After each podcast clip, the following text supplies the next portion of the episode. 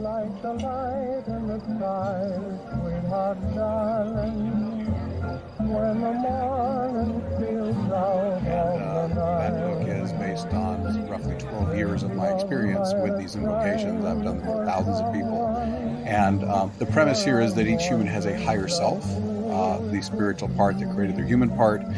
Um, and if you just ask that higher self to help you out, hey, would you please give me a deeper spiritual awakening? I've got this problem. Would you please heal me? Uh, I'd like to flow some helpful energy to someone else. Would you do that for me? Um, there's a particular energy I'd like to call in. Would you bring it to me? If you just literally make those requests with, you know, using 10 words or less and then relaxing, your higher self will literally do that for you every time. And the Wow. book describes all the details of that and gives a lot of stories of people who've used them. Um, the book is in all forms now. It's an ebook, paperback, hardcover, and I just put an audiobook out a few days before recording this. So uh, it's in every format a person could ask for now. and uh, my great joy is um, helping people because you know there's so much challenge in the world today. So many people are having so many problems. Even the most spiritually awakened people I know are going through stuff. And if you learn that, wow, I don't have to navigate this just for my ego, I've actually got this being that created me, that's always watching out for me, that genuinely wants to help me, only has my best interests at heart, loves me unconditionally, and I can literally ask this part of me for so much help, and it can do for me all these things better than I could ever hope to do them for myself just for my own ego. That's kind of the premise of that work, and that's the uh, the the technique I'm so excited to share. And again, we'll give people enough here on this episode; they wouldn't have to ever buy the book or anything. But there's I'll also be mentioning resources on my uh, site that are free. People can kind of get the basics down. But I just, you know, mostly today want to give the concepts, and so people can understand that they've got this amazing resource they might not have known about or might not have optimized. Wow. So it's essentially like a, well, correct me if I'm wrong, but it's es- essentially like a short prayer. What's the difference between a prayer and this? Well, these are invocations, and um, they're kind of like prayer, but they have a special flavor. Uh, I think of invocations as the most rapid, efficient, and effective way to get a state shift. Um, for example, the one we'll be doing a little bit later, uh, the invocation for embodied awakening, which means not just I'm spaced out and, you know, non functional, but I'm actually calling my awakening into my body so it is functional and with me all the time, ideally. Um, that's the game changer I'm talking about. And that's like eight words. Um, there's a healing invocation that's only seven words. And of course, you can use alternate phrasings, but what I've tried to do, you know, I'm all about simplicity. I've worked lots of complicated paths over my 63 years, and I'm sick of them. I want something that works quick and easy and that anyone can do with a minimum of time and effort. So these are amazingly fast, amazingly powerful. And I've literally had hundreds of people tell me that these quick, simple little tools are the most effective thing they've ever found for self healing and self awakening. Wow. Wow, wow, wow. So could you give us an example so people can wrap their heads around what an invocation kind of looks like? Some, Sure. You know, Um, there, there's two foundational ones. The the the simplest phrasing I've worked out. If you want to call in your embodied awakening, you would say maximum embodied awakening that serves highest good, please. Uh, you're talking to your higher self, obviously. And say it again. I I couldn't hear the Yeah, last part. yeah. Maximum awakening. Sorry. maximum embodied awakening Man, that serves highest good, please. just like So- that. Yeah, so maximum means give me as much as I can handle, and to the greatest extent that serves highest good. That that serves highest good, please says, but not too much. um, the the amazing thing, even the healing invocations I give, people can actually, you know, get healing on some of the most profound traumas they've ever had, and I've never had anyone report overwhelm, because when your higher self doing it for you, it it's watching you carefully and it's, it says, okay, well, if that's a really major trauma, let's take it a layer at a time. Let's not give you too much of it. So, unlike other systems where you have to titrate and only feel a certain amount of the trauma, with these invocations, you can call it and feel everything 100% that's coming up. It may be intense, it'll never be too much. And in the same way, if you call an awakening, you're not going to get just knocked out and non functionally blissed out. You know, you're not going to like just go, oh, I can't do anything. It's like this is an awakening that is pragmatic, it's functional. Yes, it can be blissful and ecstatic and all that, but you're you're still able to do everything you need to do here in your regular life even better and it's a lot more fun. and you don't have to follow a guru or a special diet. There's no no restrictions or requirements at all. You just have to be willing to call in your higher self to do something for you, and then be passive enough to let it do it. And the amazing thing too, the people who've done the embodied awakening a lot. I've got one guy in the UK who's like done it every day for over ten years, and he still swears by it. Um, you get the awakening in five or ten seconds you know, maybe, maybe the first time or two, you might it might take a little longer so you can get the feel of how to receive it. It, you know, if you're open fully and you call it in, it you can literally happen the instant you finish the words. You're just there. There's no amount of time the awakening has to take. Um, if if it's taking a little longer than that, it's because you yourself are not fully opening to it, or you've got little blocks that have to be flushed away so the higher self can get in there more fully. Also, um, a corollary a corollary is my belief now is that awakening is infinite. I don't know if there is such a thing as a final awakening. Um, you know, I had a big lock in awakening back in 2012, and it, the ecstasy of that was just so far off the charts. I honestly wondered if I'd have I hit the jackpot. Am I all the way in? Because this is I didn't know bliss like this was possible, and I've had so many awakenings since then. That that first one that seemed so extraordinary, you know, is is is very mild compared to some of the states I'm getting into now. And wow. if I, a person who had no spiritual sensitivity, couldn't feel a thing for so many years, and struggled for decades to have any kind of meaningful spiritual experience. If I can get into that level of sensitivity and depth, you know, my my feeling is, man, if a slow starter like me could do it, then anybody should be able to. Who's really wanting to do it? Well, So I have a question, so people can wrap their heads around the awakening aspect of it. It's an experience. Can you? What, what does it feel like? What you know? What is more about the awakening itself? All right, so tricky. Um, uh, I'll, I'll quote Adyashanti, who's a great non-dual awakening teacher. He says, "I'm about to talk about spiritual awakening, which of course cannot be described. So I know I'm going to fail, but I'll fail as well as I can." so with that in mind, um, the the qualities that are pretty reliable and consistent if you're actually in embodied awakening are I kind of mentioned these earlier, but let me state them more clearly. Uh, when you're fully in the state, there is more harmony, flow, ease, and grace. Everything you are responsible for, you do more responsibly and more joyfully.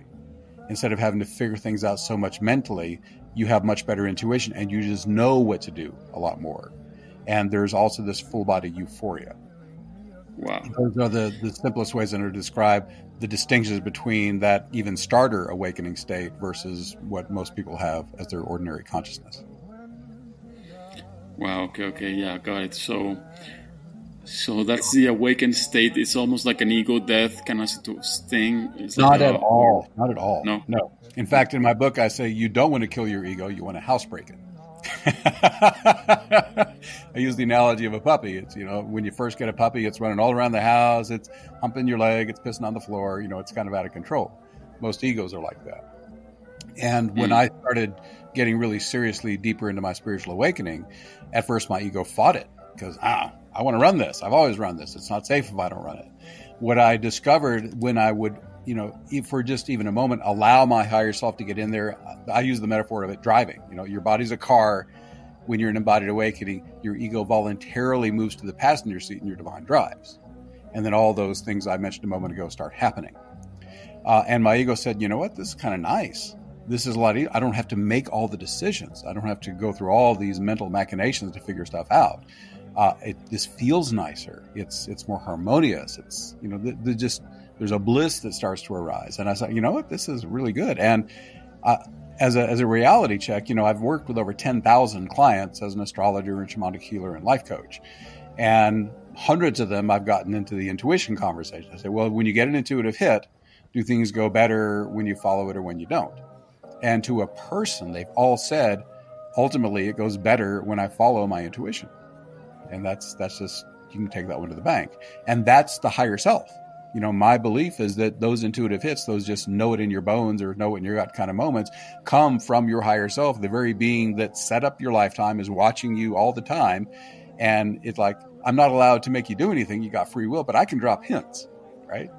And by following the hints, people's lives. Now, there may be a little short term, you know, disruption while you get out of one mode and into another or make a significant shift. But once the dust has settled, people say, yeah, I'm now in a better place than before I made the change. And Got if it. that that part that you know when you're not awake can only send you the occasional blip, if that's driving, if that is your actual consciousness, then you know all of a sudden, as I say in the book, if you if you make a lot of decisions, you could literally save hours a day just on decision making. Because if you just know intuitively just what to do and you're doing it, you didn't have to spend one or two hours thinking about it and you know and logically coming to the conclusion. You know that's a massive time saver right there, and that's just one of the benefits. Um, not to mention the, the compounding effect because it's like it's not only the best thing it's going to be, it's like the best thing, you know, taking in consideration like all the future. So it's like it's not just the best thing in the moment; it's the best thing for you know.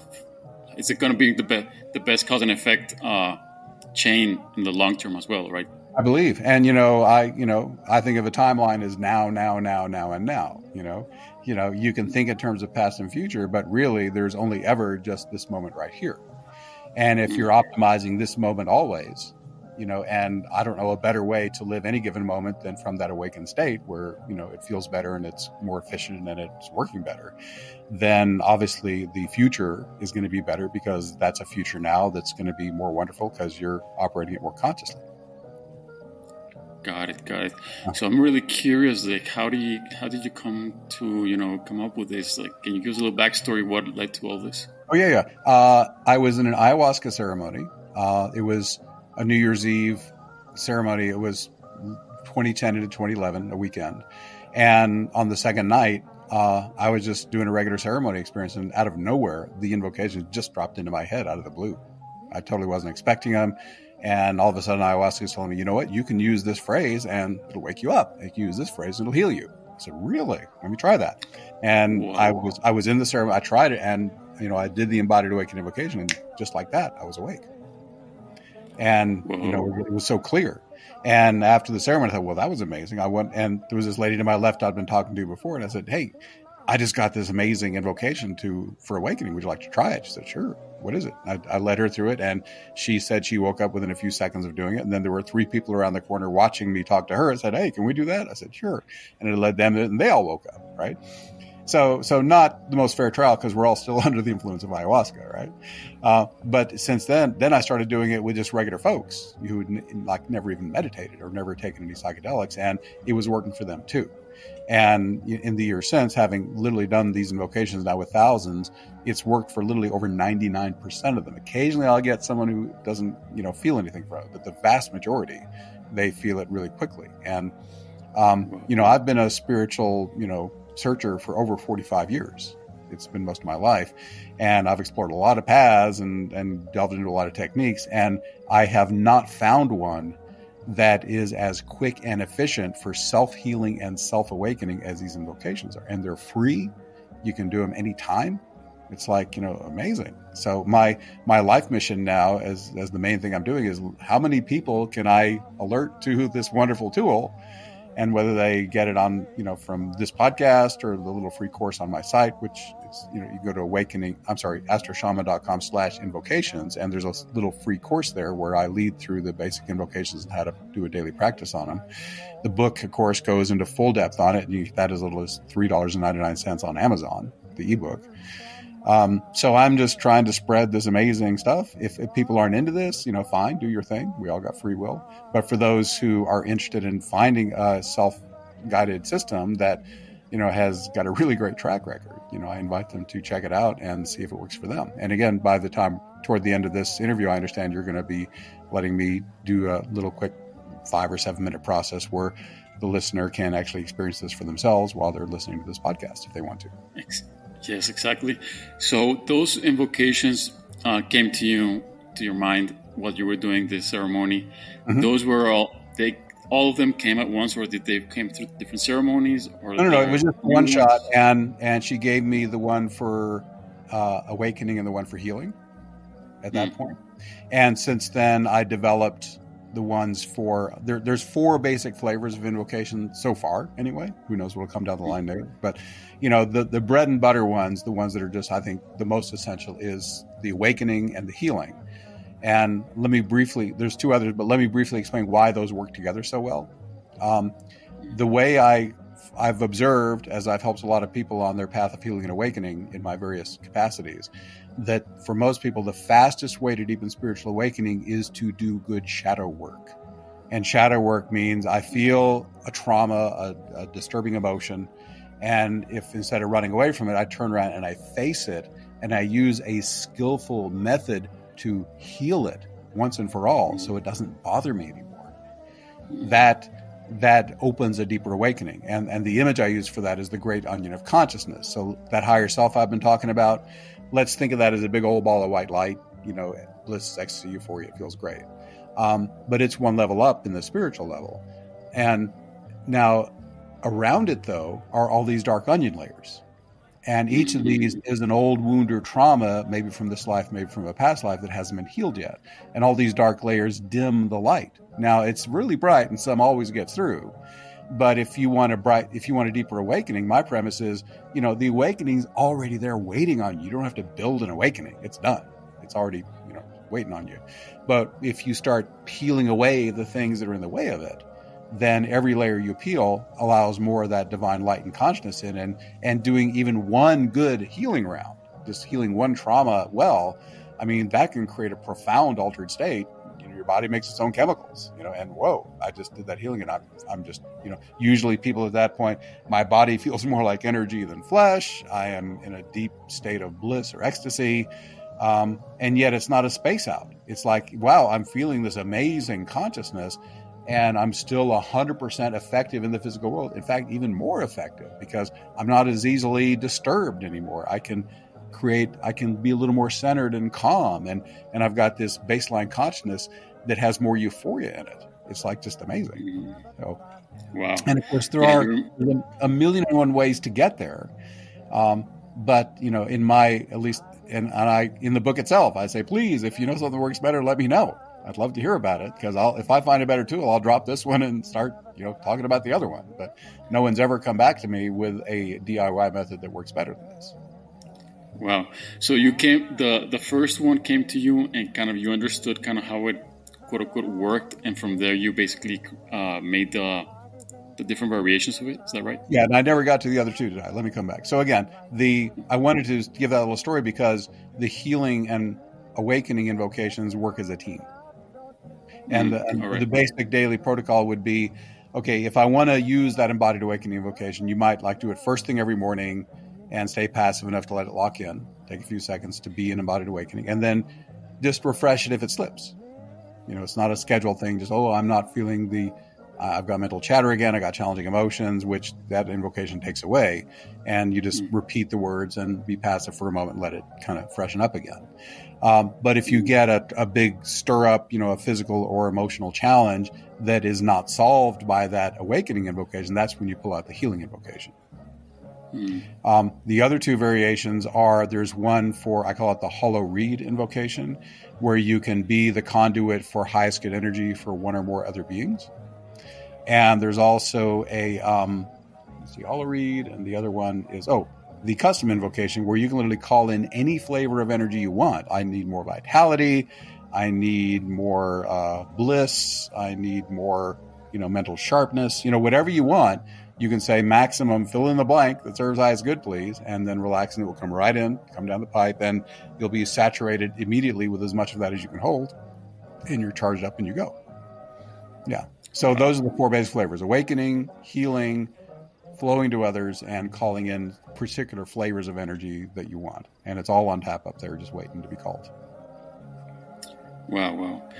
Wow, I'm excited to, to do it. So I want to touch a little bit into the concept of the higher self. Um, mm-hmm because some people uh, might you know want to know more about you know what do you mean the higher self made sure. me like why is it higher self and it made me or with the same self people get confused right so mm-hmm. i uh, i'll let you uh, you know explain it uh, as you understand it, or you know, sure. what do you mean by higher self? Okay, um, think of um, Russian dolls. Okay, so um, you you are you're so I'm, I'm, starting to get too complicated. Just to keep it really simple, you know, to be a human is like the lowest level of consciousness, you know, at, you know, of physical. Now again, there's there's more primitive human forms, but more primitive physical forms. I'm sorry, but um, one level up from your human self is the higher self. Now, the human has an expiration date. It, if it's lucky, it'll last, you know, 80, 90 years. Okay. But the higher self is the ongoing consciousness. Some call it the soul. And my understanding, again, I, I this is just my understanding. I can't claim this is the absolute truth of it, but I believe the soul, you know, goes for billions of years from a human perspective. Of course, where it is, it's timeless, and the, the whole concept of years is meaningless anyway. Um, but it goes, it has many incarnations, and it doesn't just do human. You know, my understanding is it starts when you start off as a brand new soul, you're just elements for a while fire, earth, air, water. Then, after you have enough experience there, you become animals and plants and work like that. Then you work your way up to human, which is where we're at now. But, you know, that's just three levels out of seven. And then there's all these other, the next is the level of learning, if you're on the path of love and light anyway, uh, you learn subtle levels of unconditional love. And that, you know, you might spend, you know, billions of years in those levels refining that. Then beyond that is the level of wisdom and learning just the refinements of wisdom. Then level six, you put it all together, love and wisdom combined. And at that point, you're ready to kind of blip out and go back to unity and start again. And in the le- yeah. Sorry, do the levels relate to what people call like the astral planes, or that's a different thing? No, no, it's just way beyond that. Okay, this is like the the entire uh, functioning of a universe.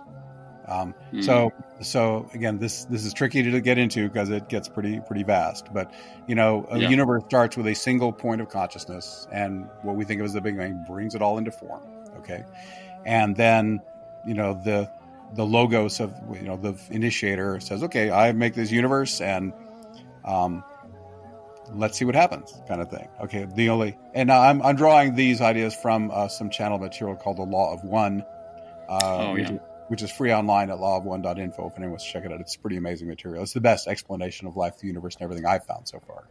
But you don't have to buy into the Law of One to do the invocations, or you're, because you're asking me a philosophical question, and, and the invocations yeah. are really practical but my my belief is, um, you know, you go through many experiences as an evolving soul, and you know that's the the the the the oneness, the logos, you know, that's just, you know, absolute bliss and oneness and ecstasy, but nothing happens there. You know, there's no contrast. And and creator says, well, this is all blissful, but I, I want to do something, you know. So I need to project myself out into duality and have all these forms. So I'm going to split myself into all these vast number of parts, and each part plays kind of the same game. Okay, I go from full knowing and, and absolute consciousness into amnesia. I drop down to a, a, much lower level, and now I'm just an element, and I need to work my way up through all the levels. And you get up to a human, which actually has cognition now, and, and you try to understand things. And, and then it's back, and then even as a human, you're born into this physical reality. And much of what we're taught is not true. You know, we're in the realm of illusion and falsehood. And so for me, the process of awakening, layer by layer, getting beyond what the group think is, oh, oh, I see the illusion of that now. I'm, I'm beyond that. But, you know, I've, I've woken up out of many layers of illusion and falsehood, but, you know, I have no way of knowing how many layers of illusion and falsehood I'm still caught in, right? it's an infinite journey, right? So you just keep moving up and, you know, my understanding is, you know, you do your human thing, graduate to these subtler levels and finally you get back to unity and you're back one with the universe again and when when all the parts have finally run their journeys and everything is back to unity then okay one universe done let's learn a little bit and then pop out a new universe. And the law of one says there have been an infinite number of universes before this one there will be an infinite number after. You know the creator always has to have something to do. So that's my best understanding of it. No thank you thank you for sharing that. So um yeah, I'm I'm a little familiar with the Law of One. I read a, f- a few parts of it like many years ago, but it's, uh, mm-hmm. definitely very you know interesting. It talks. It go, there's like many. I don't remember how many books there are of the of One. There's like well, uh, volumes. They, right? They've got it down to two books now. They've they've oh, reformatted, oh. and now there's audio books, and there's a book that explains the terms.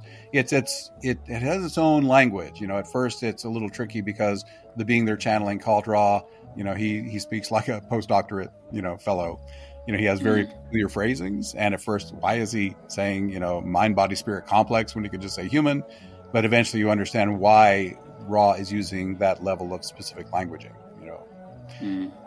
so anyhow, but you know, those are nuances. And uh, and again, I need to emphasize again, I think the law of one stuff is amazing and is totally not required that you get into that at all if you want to do the invocations. The the whole point of the invocations is they're simple, they're clear. Anybody can do them. You don't have to study a thing. You don't have to understand how mm-hmm. they work. If you just say the seven or eight words and relax, they should work. Yeah. And it doesn't really. I mean, people can.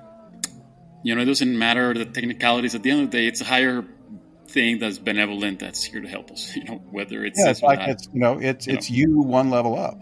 And this gets into the, the challenge with these discussions. We get into paradox. Am I me? Am I, or am I higher self? Or am I both? And it's all true. So the, the question for me is what are you aware of? What's your actual reality? If your perception is I am a human and my higher self seems like a separate being to me, then you have to relate to it as a separate being. If you've awakened enough that you've merged with your higher self and you are a, complete, you know, seamless human higher self hybrid, then you are the higher self running the human, and you are and you're functioning from the higher self perspective. And ultimately, I guess you get back to oneness, where, where that I am all that is, and I am conscious as all that is. So you know, reality is relative based on your consciousness and your and your perspective. So you get into these levels; it's all paradox. You know, it's all different truths can be active depending on the level of consciousness you're coming from there are relative truths and then there's absolute truth. I hope that's that's somewhat yeah. clear. yeah, yeah, no, I I, uh, I appreciate that very much. Um, so so yeah, I mean, uh, you know, I call it the Holy Spirit, which I also consider to be a higher self. Oh yeah, you know. So I mean, it, it doesn't it doesn't really matter the terms or anything. We still are so far from understanding it. It's infinite. It's like so beyond us anyway that doesn't really kind of in my opinion matters too much what you the point is that it's something that's more powerful than us that can assist us yeah and that's really the bottom line of it right so anybody can name it whatever they want that's, yeah. you know yeah i'll tell you my experience in the inner worlds has been um, these beings are not that picky about we humans get all caught up in names and formal address and protocols and the higher beings really don't much care about that um, in my book, I even make a joke about it. I say, it's like it says, I don't care what you call me, just don't call me late for dinner. You know. so if you want to call your higher self, your guardian angel, Jesus, whatever being you want to call on, it will happily come and do these things for you. Yeah. Nice, nice. I like that.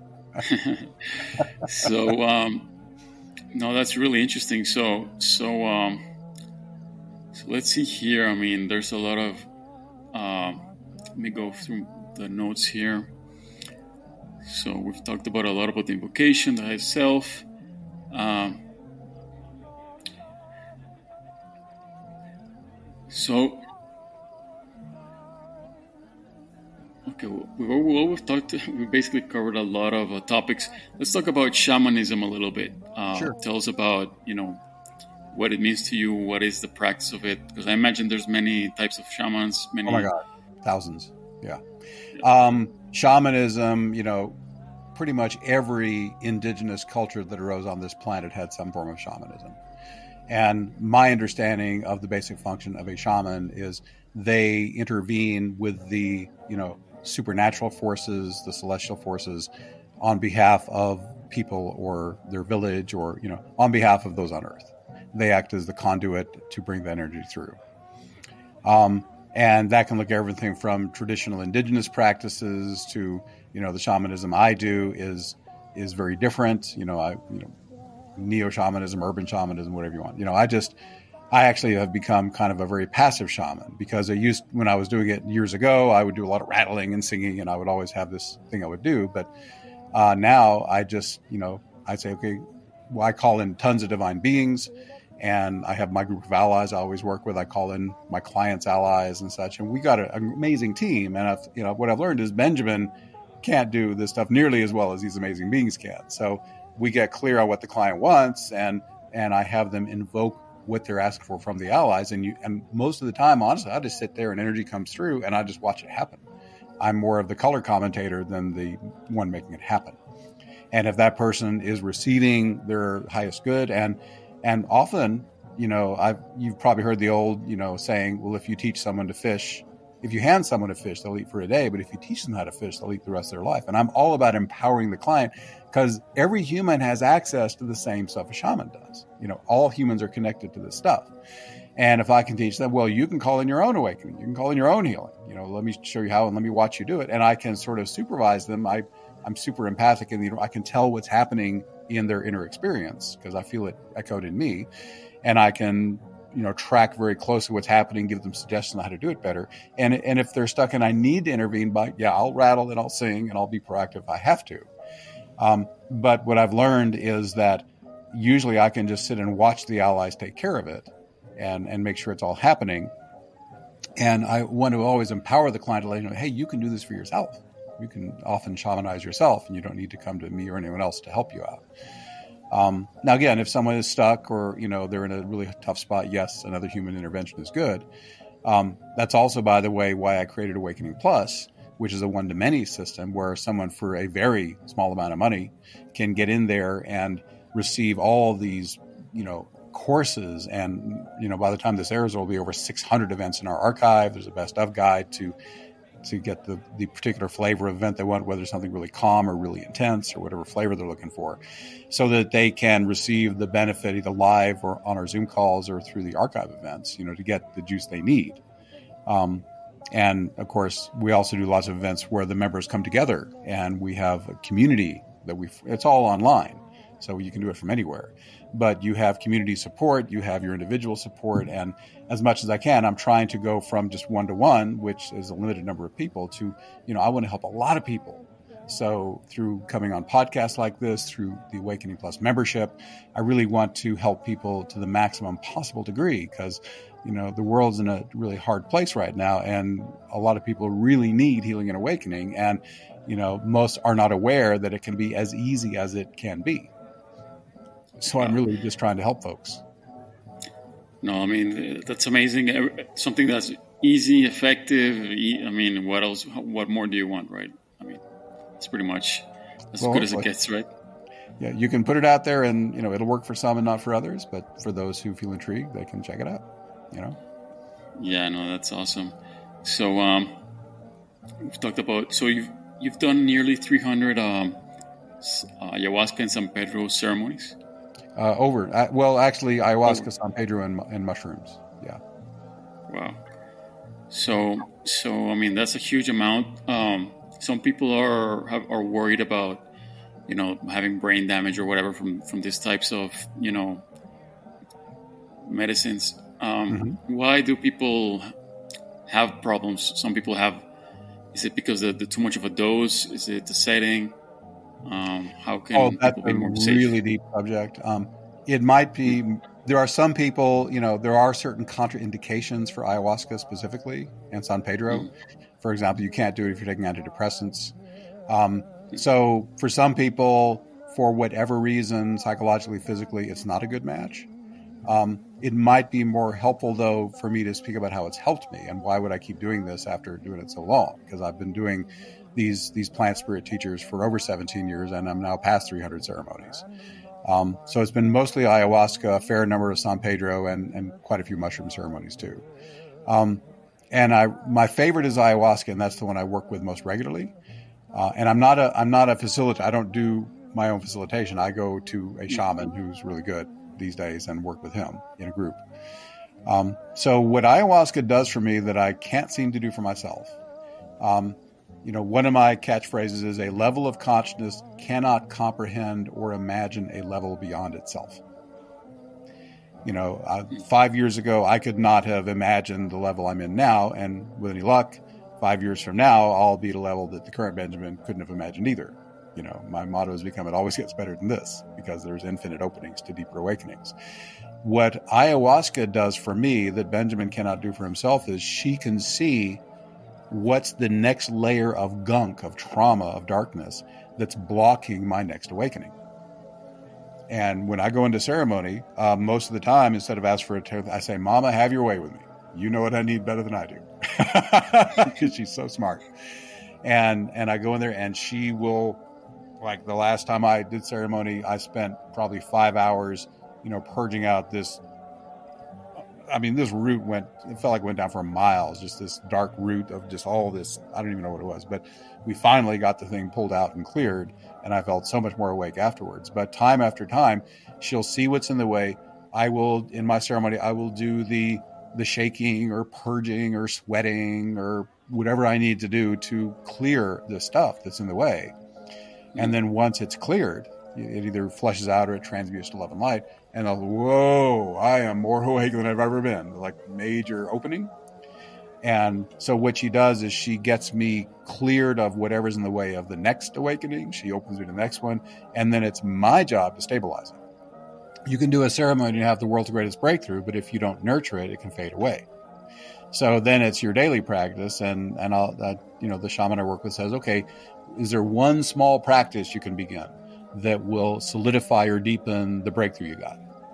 So just do something to uh, to solidify, and, and so what I try to do, ayahuasca takes me deeper, then I stabilize that as my new normal, and that's just an endless process. You know, always more awake, always more healed, and I feel you know this is important for me if I'm going to be out there saying I'm helping people awaken and heal, then it's on me to keep going up the ladder because I need to stay ahead of everybody, right? At least the uh, now there, there's plenty ahead of me who don't need my help. I could probably be helped by them, but the ones who are not yet where I'm at, I can help them at least get as far as I've got. So that's why I'm very motivated to keep healing, keep awakening, because I want to always increase my service capacity. Plus, it just feels amazing you know, here I am 63 years old and a lot of people are kind of feeling tired and worn out. And I'm feeling just all this vitality and excitement. And, you know, it just, you know, in terms of consciousness, you know, every year is the best year of my life so far because every year on my birthday, I'm more awake than I was a year before. And I don't see any reason why that should ever stop. And ayahuasca and the related, you know, ayahuasca is my, my main uh, partner, but I've had amazing breakthroughs with San Pedro and mushrooms as well. Um, ayahuasca and San Pedro, probably the two, those are called master plant spirit teachers. They're really powerful and they're tremendously wonderful for me. So, uh, so that's, um, now I, I, will give this caution because a lot of people are hearing more and more about ayahuasca. A lot of celebrities have done it and stuff. Uh, what I will say is it is not recreational, please. Mm-hmm. Um, if you are not ready and willing to face the most horrible challenging trauma you've ever had for hours on end with no way out but through, do not drink this medicine. It can be, you know, really grueling if she brings something up to heal and she's going to keep your nose in it till you're done. All right. So if you're just coming in for a good time, do something else. But if you're if you if you're to the point saying, okay, I'm willing to do whatever it takes to heal and awaken, I'm that motivated and that ready, then you might be ready for ayahuasca if there's no other contraindications. So it's nice, a very powerful you. medicine, not to be taken lightly. But if it's your thing, uh, you know, I've found, you know, for me, it's been just the game changer. I couldn't have got these invocations or be sharing this book and all the stuff I'm doing and this membership without the help she's given me. I wouldn't have been nearly conscious enough to do what I'm doing. Well, So somebody that does not want to do, you know, any type of medicine, spiritual plant medicine, they can do everything with the invocations. Well, they can do a lot. I actually I addressed it at the end of the book. Um, I I say it's as if um, what I do find is when people do the invocations, they often will have healings that are similar to what a person might experience in an ayahuasca ceremony. Now, not the level of just full on intensity that you get. That these are much gentler typically. They can be intense, but nothing like ayahuasca intense. So I'm mm-hmm. just to be clear, I'm not saying these invocations are anywhere near as powerful as doing ayahuasca. They're not. Okay. However, mm-hmm. I have seen similar healings and awakenings from the invocations. Remember, they came from ayahuasca. They carry mm-hmm. some of her energy in them. Okay, you might think of it as I, I almost want to say ayahuasca light, but you know it's a rough analogy. What I can say is you can have powerful healings and awakenings from the invocations, just doing those, nothing else. Okay, um, and you can have be moving in the same direction as ayahuasca would have taken you. Probably not as fast, probably not as intensely, but uh, but they can be very helpful. And since they're something you can do every day, they take almost no time or effort. They're quick, they're easy. You can routinize them you know, it's a beautiful tool to have. You know, yeah, there's no contraindications. You know, so nothing can go wrong. Basically, they do similar things, but in different ways. You might say. Nice, nice. Well, I like that. I think, uh, you know, whatever somebody feels drawn to, um, and uh, I personally feel that I would prefer the gentler path than mm-hmm.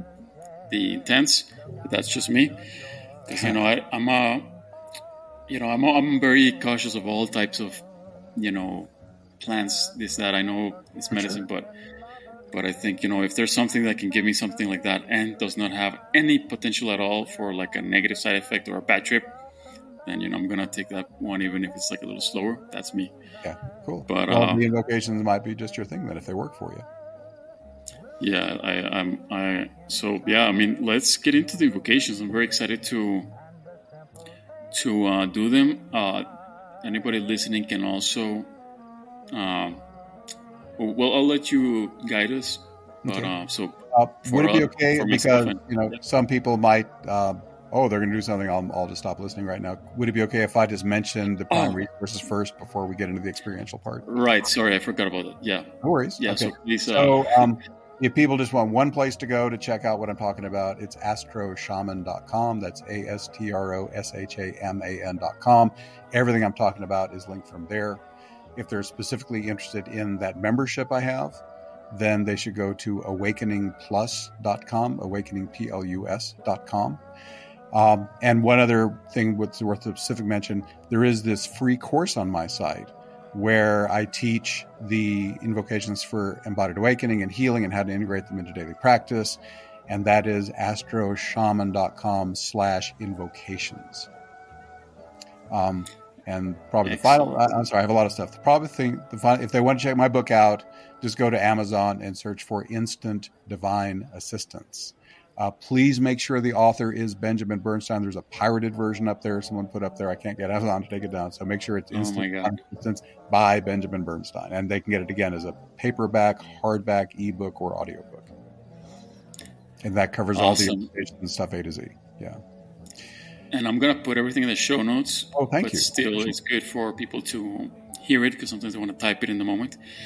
And uh, just one more time, tell us your main uh, website. Uh, so again, somebody ast- again, ast- Yeah, astroshaman.com. Astroshaman.com. Perfect.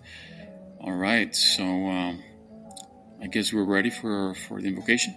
Okay, cool. All right. So if it's possible to, I'll, I'll be guiding both you, David, and the listeners through this at the same time. So mm-hmm. um, if it's possible to give us your undivided attention for the next five to 10 minutes, that's optimal you'll have a better experience. So, uh, in fact, if you're at a point where you are otherwise occupied, it might be good to pause right now and just come back and, and kick play again when you can give it your full attention for five or 10 minutes. Okay. So, assuming you can do that, here we go. So, please close your eyes and just get the general feeling of how your body feels, just a somatic awareness of the body overall.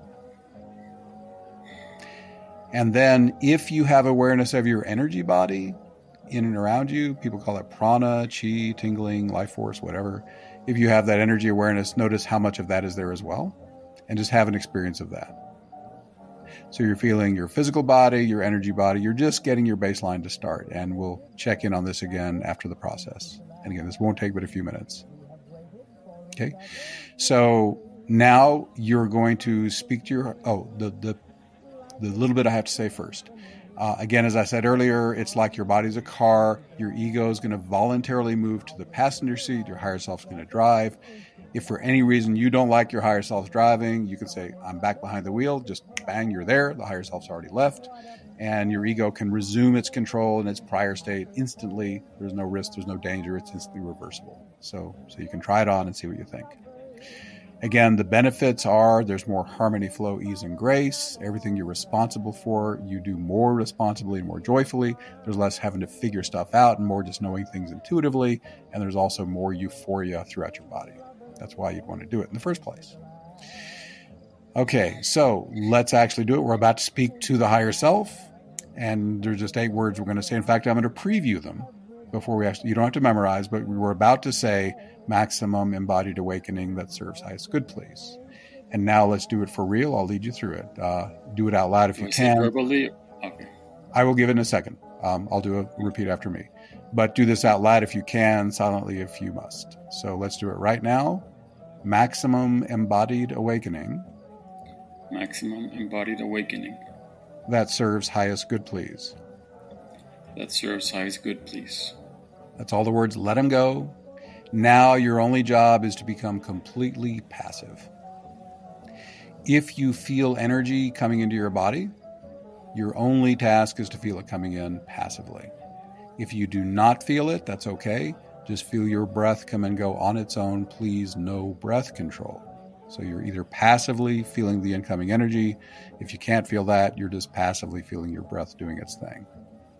While you're doing this, I encourage you not to do any of the following no effort, no willpower, no trying to make anything happen, no stopping anything from happening, no deliberate visualizing or imagining, just passive feeling of energy or breath.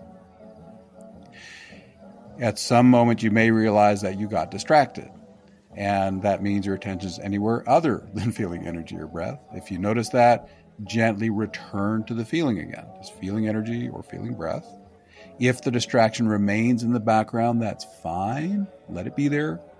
Just don't focus on it. Put your attention on feeling energy or breath.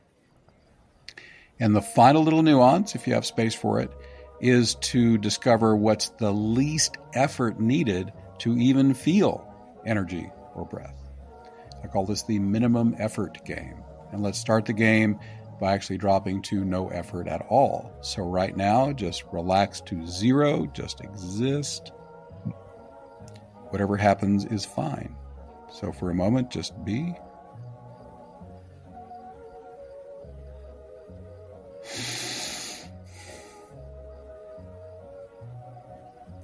So, if at zero effort you still have awareness of energy or breath, stay at zero. If you've lost it, add back barely enough effort to feel energy or breath. You're fine tuning what's the least effort I can use to feel this. The less effort you use, the more space you leave for your higher self to do its thing for you. Um, now, I'm wondering, David, if you've already hit embodied awakening. So, the way you do it, it's a checklist. If you can say yes to all four items, you're there. So, let me ask you, David, if you're there at this moment. Is all the following true right now? No mental chatter, no challenging emotion, peaceful and effortless? Yes or no? No. No? No. Okay, so which one is there? A little mental chatter. Okay, so leave a moment longer. So go back into just, are you feeling energy at all? Yeah. Okay, so just go back to feeling the energy and just put your attention on that um, drop to the least effort needed to feel that. And I think for you, try zero. Just go to nothing.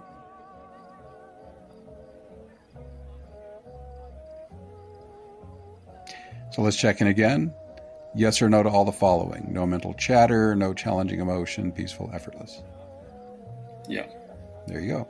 Okay, so David's there, and you, dear listener, check for yourself. Uh, Again, if you got all the way there, fantastic, yay. Um, but even if you just got partway there, I like to say awakening isn't an on off switch, it's a dimmer control. There's infinite levels. So even if you just got a little less mental chatter, a little less challenging emotion, a little more peaceful, that's a step in the right direction and it can always go deeper. So the final uh, phase of the of the invocation process is I like to open the eyes and look around a little bit. So, uh, Dave, if you would, and anyone else, open your eyes, look around the space you're in and just engage with your space for a moment. And if you got to a moderate awakening, ask yourself, Am I still there with my eyes open? Is it all still true? No mental chatter, no challenging emotion, peaceful, effortless. Is that true for you, Dave, with your eyes open? I think, yeah, I think yes. Good, beautiful. Okay. So, again, it's, I mean, most people I lead through this get there through this process. Mm-hmm. And, you know, it may be some people say, Wow, that's the best I've ever felt. Or they say, Yeah, I've been here before, but I didn't know how to get back here reliably. Okay. So just know that however good it feels, it's just a step off the starting line compared to what's possible. You know, my opinion, however awake you may be, there's no way to know how much more awake you could be. You know, how much more amazing your life could get, how much more powerful and helpful your service could become, you know, how you could grow into, you know, you know, living a life that is magnificent in what you're doing and how you're relating, just that blows away your current reality, even if your current reality is the best you can conceive. So, I'm a huge fan of always deepen the awakening. Um, do the healing. You know, we're not going to do the healing invocation here, but again, that's just maximum healing that serves highest good, please, followed by passive awareness of wherever it doesn't feel good. And then if you just passively watch the higher self get in there, start up, and flush it out, it's really simple too. So, uh, if these tools, again, assuming they work for you, again, in my experience, they do work for the vast majority, but if they're not your thing, then go find something else that works better. And if this is your thing for a while and something better shows up, do that instead. I'm, I'm a big fan. Don't get stuck on a particular path or teacher. Get get really attached to deepening your healing and awakening, and do whatever in the moment is working best for that. No, I definitely feel uh, much more peaceful, much more relaxed Cool. It worked. oh, good. Yeah, I'm so glad. Well, you you act as a surrogate for your listeners, so you getting there, David, actually probably helped everyone else on this podcast to get there more easily. So thank you for that service to them. No, thanks to you. So I'm curious because you know nowadays everybody's all about well, it's hard times as well. But which mm-hmm. one is there an invocation for you know wealth, uh, prosperity, you know, Actually, I address that specifically in the book. Uh, there's a section where I talk about uh, law of attraction and the okay. invocations. So, to be clear, law of attraction usually is about making a physical change in the outer world, outer circumstances change in some way, mm-hmm. whereas the invocations are more specialized for energetic shifts, healing, awakening, mm-hmm. different consciousness. However, it is a frequent occurrence that someone's doing law of attraction, it's not showing up like they want it and it's because they have trauma or parts inside them that are resisting it. They have internal mm-hmm. blocks. And what these invocations can do to assist your law of attraction work is to do an invocation specifically to clear obstacles to your law of attraction manifestation.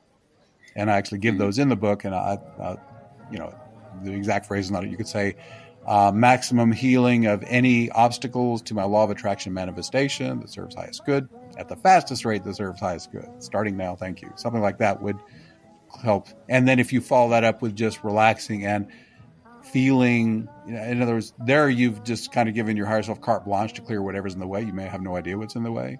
Uh, and that's a form of what I call a next in line healing invocation, where you're just asking for the healing you need, but you're not quite sure what it is. You don't have to know, frankly. So if you do, okay, clear out whatever's in the way of my law of attraction manifestation, and then you relax and feel inside, you'll feel the energy going into certain areas and stirring it up. And usually, uh, healing invocation works in two phases. Uh, the first phase is let's let's stir up and loosen up the heavy congealed stuff that's been in the way energetically, and then it will usually flush away. And most people experience the flushing out their hands or their feet. It can leave other ways too, but that's the most common. It goes down to Mother Earth. She happily takes it from you and transmutes it. And then you just wait until that's flushed. And it could be just the one round, but sometimes it's okay. That was round one. Now that oh, the energy is starting to stir stuff up again, and and the healing invocation may do a number of rounds of stuff, you know, to get stirred up and flushed away. And again, the higher self, as I said earlier, it will not overwhelm. And it's okay. Yeah, you got a big old clump of stuff there. That's probably too much for one round. Let's just take as much as we can clear with reasonable comfort on round one, flush it away. And if it looks like you're still okay, we'll take out some more. And of course, you can just say stop at any point and shut the thing down, and you can pick it up later. That's the great thing about a healing invocation, too. You can be partway through a process, you get interrupted, you have to stop. Fine. Put it on pause. I'll come back and I'll pick it up again later, and we'll pick up where we left off. So they're very flexible, too. Mm. And do, do uh, what type of sensations, for example, right now I felt something kind of in my throat. Uh-huh. It was like almost like a pain, but almost it was a weird feeling. Okay, is uh, it there? Was, sorry? Is it still there? No, it just kind of went. Okay, well, that was an example of some kind of heavy energy that got cleared. And mm. there's all kinds of interesting transient phenomena that start happening when you do healing healing work. Um, now, again, what we called in was not a healing. As I said earlier, I mentioned you call in the, the embodied awakening invocation. Sometimes it's trying to come and say, well, we got this heavy stuff in the way. I can't get all the way in. And it may have to do a little mini healing and flush some heavy stuff away in order to fulfill your request of embodied awakening.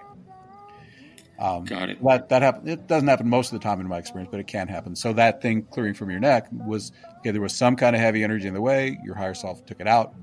And by the way, you don't have to know what those things are. Uh, most of my big healings have actually been anonymous. I felt a lot of heavy energy flushing away and had no idea what it was. And I've actually interviewed many clients about this too. And what I've discovered is you need not have the faintest clue about what that stuff was, and you can still have a permanent and final healing. If you need to know, your higher self will pop into thought or an image about it and inform you.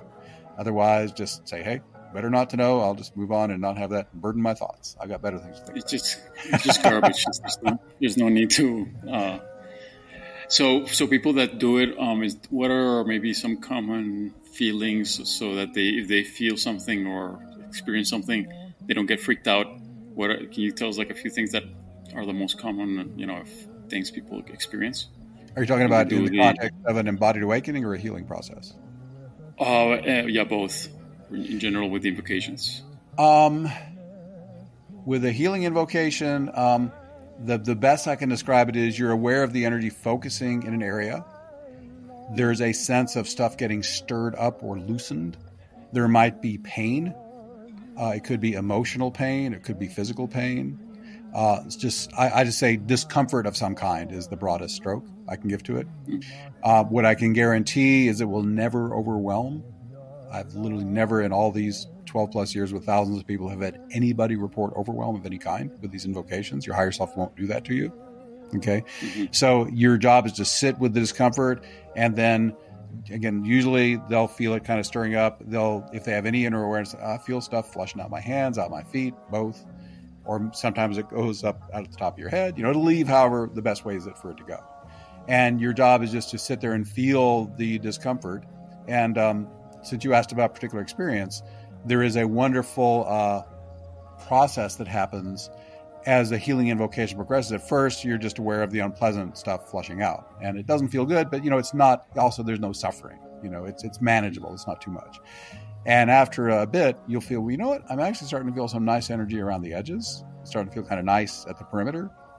And then the perimeter of what? Of your body, like around the edges of your body, oh. a little bit of nice energy out there. You know, and then you'll discover okay the the the unpleasant energy is starting to to to go down. If like if it started as like an 8 out of 10 maybe it's down to a 7 or a 6 or a 5 now.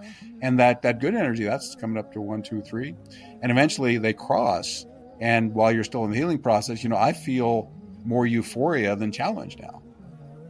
Um, and most of the time during a healing round most of the way through they'll say you know what? My body feels more like energy than physical matter I feel like a being of light. I know it's my body, but it feels like light.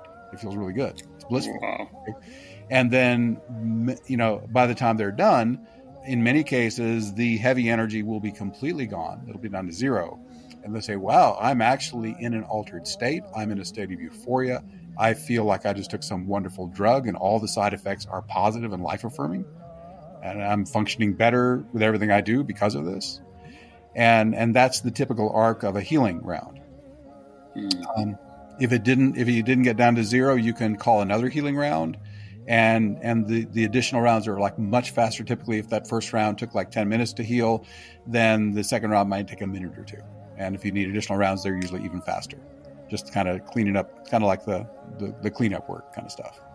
So mm-hmm. the higher self, I've you know, and I've literally you know, I've worked with people who just chose to work on the worst trauma of their lives. It's dogged them for decades. And I've had people say, wow, I did one good healing round and I can't find the trauma anymore. I wow. think of all the thoughts you triggered and I'm I can remember the event, but I'm feeling no emotional charge at all. Now, please, you know, true healing. I, yeah, I cannot guarantee everyone will have this experience. Some people do, some don't. But don't put a limit on what your higher self can do for you. If your highest good is served, to have a rapid clearing of that trauma and you want to be done with it, that can happen. I've seen it happen many times. I've also had a client or two who tried it and it did nothing for them at all. So you have to just say, I want to try it and see what my experience is. But you know, given that it it costs nothing, and given that it's quick and easy, and you'll know very rapidly if it works for you or not. Um, and again, since it's all done for you, there's no effort really. You just have to sit and feel what's happening. You know, it's it's the quickest, easiest tool I know, which is why I'm so excited about sharing it. and if some people are interested, they give it a shot and, and see what happens. And if they, they want to communicate to me, they're welcome to email me at benjamin at astroshaman.com. I'm happy to correspond with them. They can also, there's also communication for the website, whatever. So uh, You can tell I'm super enthusiastic. I'm also really biased. I love these tools. And if someone's hearing this and they think, yeah, maybe it's worth a trial, check it out. Great. And if you say this guy sounds like he's insane, go do something else. It's okay. We all have our paths to follow. You know. yeah, I just want to. I just want to touch briefly on what you said about how to know if it's if something got healed because I really find that fascinating because I've mm-hmm. done like some forgiveness practices um, that you know are like quantum for forgiveness and and um, and it's it's exactly like you said when you let's say for me there was a point in my life that i had like a business and my business partner you know basically ripped me off mm. and i had so much pain attached to anything that was related to money at all yeah. so i would walk outside and i see like a this cost seven dollars everything that had money and you can imagine it's everything oh yeah it reminded me of, of that trauma because it hurt so much mm-hmm. and i just did a lot of uh, forgiveness work uh, quantum forgiveness, and and then suddenly it's like that. Not it doesn't get triggered, and that's like wow, I actually healed it. So that's when you know mm-hmm. it's real. You know, it's not just some type of. If you have a trauma, and then every time you think about it, you get sad or something, and then suddenly you do, you know, an invocation or any type of spiritual work, and you think about the thing and you feel nothing, mm-hmm. that means that it's healed. That's correct. So it's cool. Well, actually, it's cool to know that that there's a Here, way to test. I act, I actually have a caveat on that. You know, I address that in the mm book too. I say, you know, um, if you've done healing, like there's a form of the healing invocation where you specifically call up a trauma you want to work on, and you specifically remember it as vividly as you can, and then you call the healing invocation and let your higher self take care of it if you can. And I said, I just okay, zero to ten, how intense is it? They'll say, oh, it's a nine or a ten. It's so strong, right? And we'll do the work, and I'll say, okay, now, what's your think I said, let's check our work after the process is completed. I want you to bring back the exact same memory you used to bring it up, make it as vivid as you can, and they say, okay, I'm there. I say, okay, what's your emotional trigger level? They say, I, am feeling no zero. I'm feeling no challenging emotions at all as I remember this. And then I say, okay, there now there's two possibilities. One is what you just said. It's fully and finally healed. But there is a second possibility. We have an unconscious and we have no way of knowing what is in there. And I say it's possible there is more of that trauma stored in there, but until that first layer got healed, it could not come up into your consciousness. So a second possibility, more could come up later. And I say, if so, there's nothing to worry about. You just showed you can heal it using this invocation. If more comes up, pull the same healing invocation again and clear the next layer. And then you'll wake up some more. You'll peel a layer like a great onion, and, and your consciousness will go even deeper. So it, it totally reframes, you know, challenges. Whatever challenge comes to you, it's actually an awakening opportunity. How cool is that? I love we that. Get I mean, catalyst, and we can make it grist for the mill and use it to wake up some more. I love it. yeah, and, and this experience, just I want to tell the people the experience I had of you know forgiving the situation, it wasn't like a once. I didn't just do it once. It was like I did it many times. Mm-hmm. So it's I guess it's normal that sometimes healing, you know, you kind of do it in layers and layers. Can, it's not just one second, boom, all of it. Is, I mean, it can happen, I guess, but normally, yeah. at least for me, it's gradual. You kind of keep going until you don't feel the pain anymore related right. to that. At least that's how. Yeah. And again, I can't guarantee if they use the healing invocation as their modality how long that would take but I, I, just have had a lot of people who literally cleared a lifetime of trauma in one. And if it's clear to go, it can go. And again, that's not a guarantee. I need to emphasize that really strongly. It might take several rounds, but I have seen people have a healing and say, I can't believe that that's gone. I just assumed that was going to be with me the rest of my life, and I, I'm really not triggered. So, you know, I'm not I'm not making an impossible promise. I've seen it happen, but themselves.